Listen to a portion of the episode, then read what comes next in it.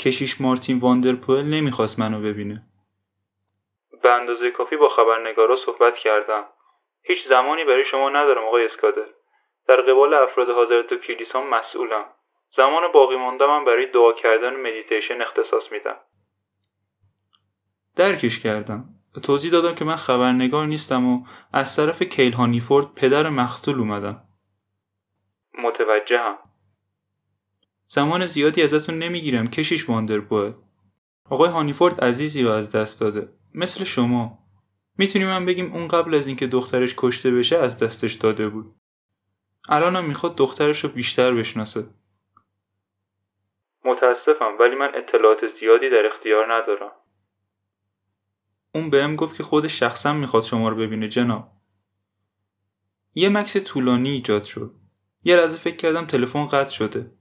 بعد اون گفت برام سخته که درخواستتون رو رد کنم. تمام بعد از رو درگیر کارهای کلیسام. شاید امشب. گفتم امشب خوبه. آدرس کلیسا رو دارید؟ خونم کنارشه. من ساعت بذار بگیم هشت. منتظرتون هستم. گفتم که خوبه. یه ده سنتی دیگه پیدا کردم و دنبال یه شماره گشتم که بهش زنگ بزنم.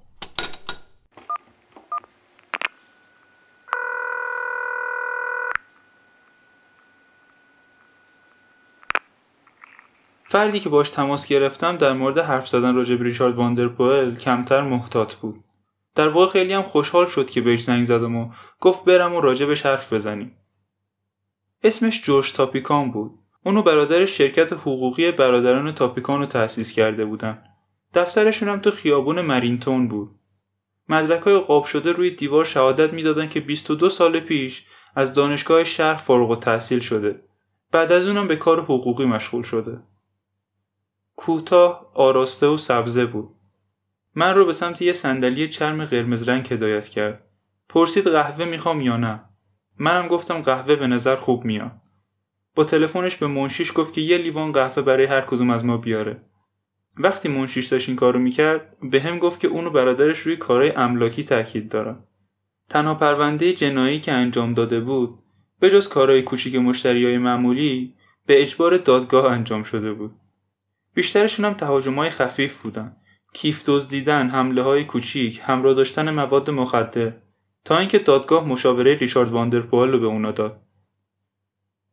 گفت انتظار داشتم که خلاص شده باشم. پدرش کشیش بود و تقریبا مطمئن بودم که وکیل جنایی رو جای من میاره. ولی بازم واندرپوئل رو دیدم. پرسیدم کی دیدیش؟ گفت فکر کنم غروب جمعه. یه طرف بینیشو با انگشت اشارش خارون فکر کنم می‌تونستم زودترم برم. ولی نرفتی. نه معطل کردم. فکر می‌کردم یکی رو جام میارن و اگه زودتر می‌خواستن این کارو بکنن نمی‌خواستم وقتم روی دیدنش هدر بدم. البته زمانم هم فقط نصف ماجرا بود. منظورت چیه؟ نمی‌خواستم اون مادر به خطا رو ببینم. از پشت میزش بلند شد و رفت کنار پنجره. با انگشتش با یکی از پرهای کرکره ور رفت و چند سان بالا پایینش کرد. منتظرش موندم. یه نفس کشید و روشو برگردون سمت من. اینجا یه مرد داریم که یه قتل فجی و مرتکب شده. یه خانم جوون رو تا حد مرگ بریده. نمی‌خواستم چشم به چشش بیفته. براتون سخته که درکش کنید؟ نه اصلا. ولی منو اذیت می‌کرد. من یه وکیلم قاعدتا باید از مردم بدون توجه به اینکه چه کارایی کردن دفاع کنم. نباید مشتری ما قبل از اینکه حتی ببینمشون گناهکار تصور می‌کردم.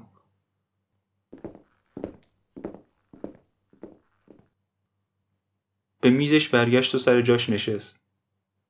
ولی البته که گناهکار میدونستمش. پلیس درست سر صحنه جرم دستگیرش کرده بود.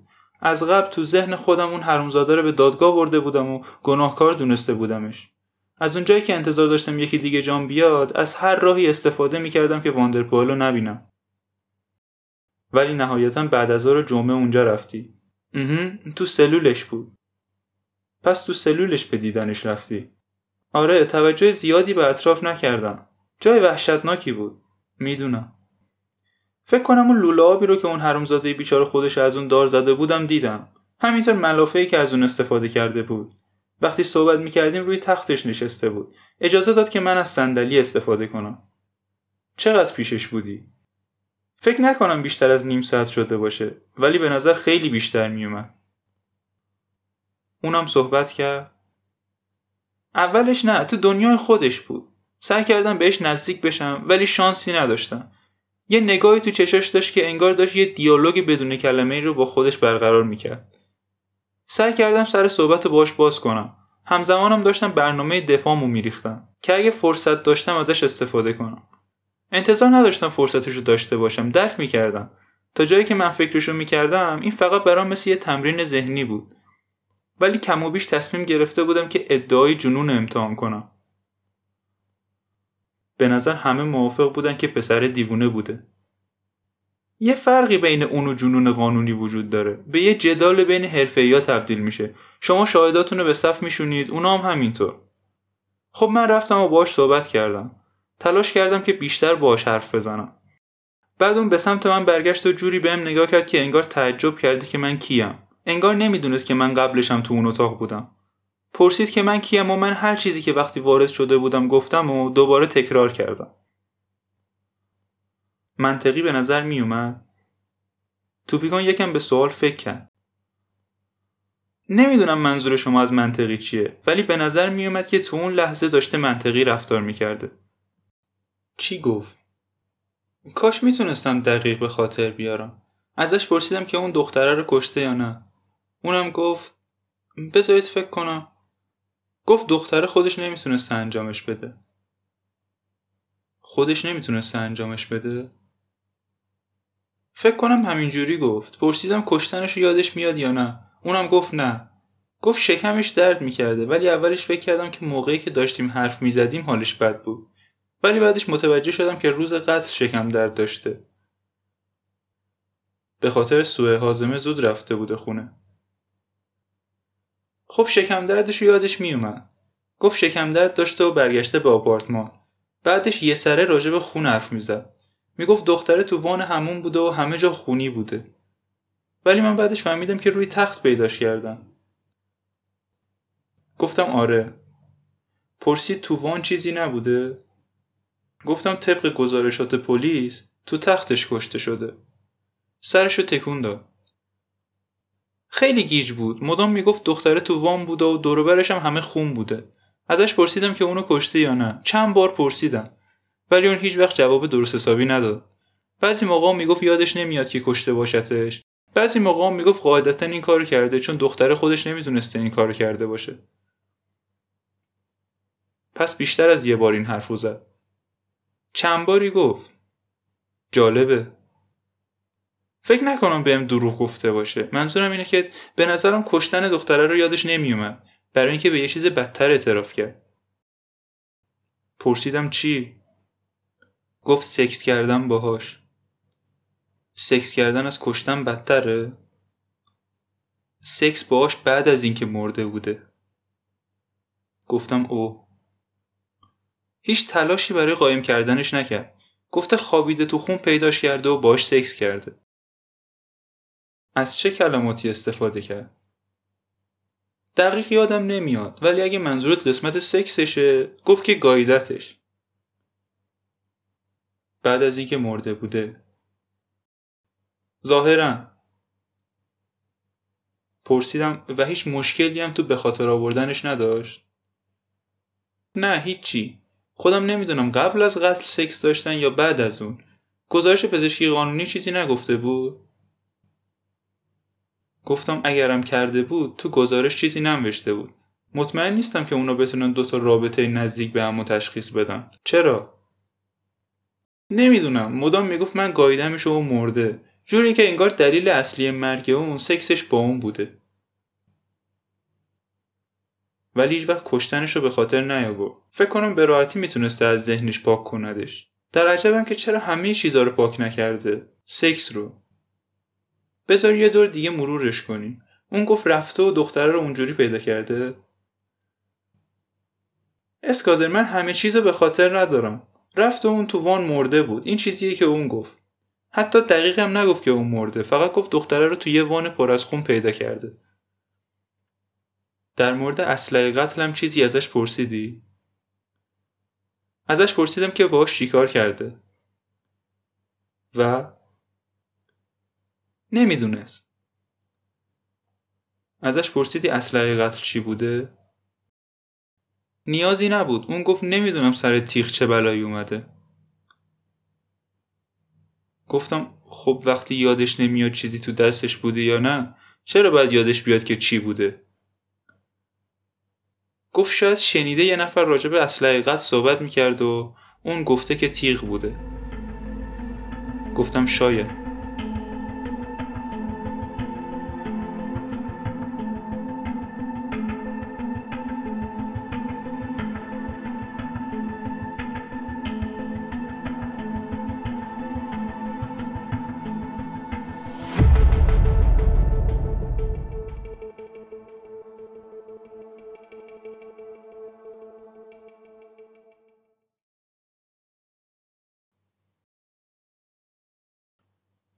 برای یه مدت قدم زدم. بیشتر به سمت جنوب و غرب.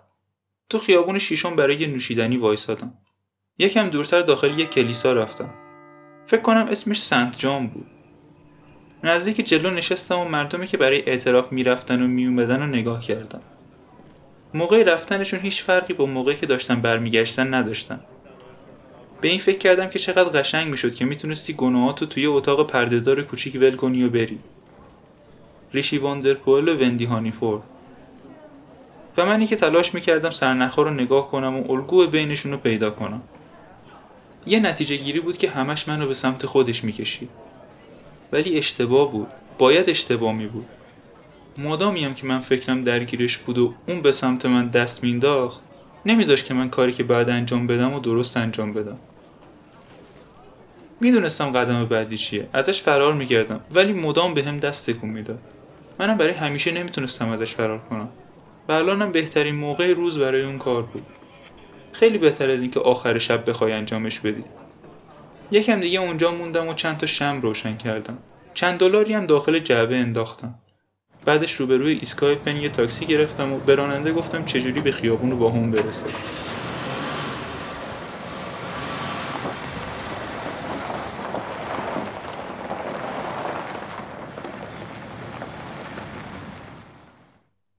مستجرای طبقه اول بیرون بودن.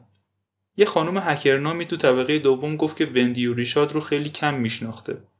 یادش بود که همخونه قبلی وندی موهای خیلی تیره ای داشت. گفت بعضی موقع اونا صدای رادیوشون رو بلند می‌کردن. ولی هیچ وقت اونقدر بلند نبود که راجبش شکایت کنن. گفت وندی از موسیقی خوشش میومده. همه نوع آهنگی هم گوش می‌داد چه کلاسیک و چه غیر کلاسیک. در آپارتمان طبقه سوم همون آپارتمان وندی و ریشارد یه قفل روش داشت. راحت می‌شد بازش کرد ولی هیچ راهی نبود که این کار مخفیانه انجام داد. تو طبقه چهارم هیچکس خونه نبود و من از این موضوع خیلی خوشحال شدم. رفتم بالا به طبقه پنجم. الیزابت آنتونلی گفته بود که مستجراش تا مارش بر نمیگردن. زنگ در زدم و با دقت گوش دادم که صدایی از داخل آپارتمان میاد یا نه. هیچ صدایی نشنیدم. چهار تا قفل رو در بود. یکیشون هم یه قفل تیلور بود که خیلی باز کردنش سخته. ستای دیگر رو با یه نوار پلاستیکی باز کردم و یه کارت سوخت قدیمی که دیگه بلا استفاده شده بود چون دیگه ماشینی نداشتم. قفل تیلور رو هم با لگت باز کردم. مجبور شدم دو تا لگت بزنم تا در باز شه. سه تا قفل دیگر رو پشت سرم قفل کردم. مستأجرا حتما کلی ماجرا دارن تا اینکه بفهمن چی سر قفل تیلور اومده. ولی این دیگه مشکل اوناست و تا ماه March هم کسی متوجه نمیشه.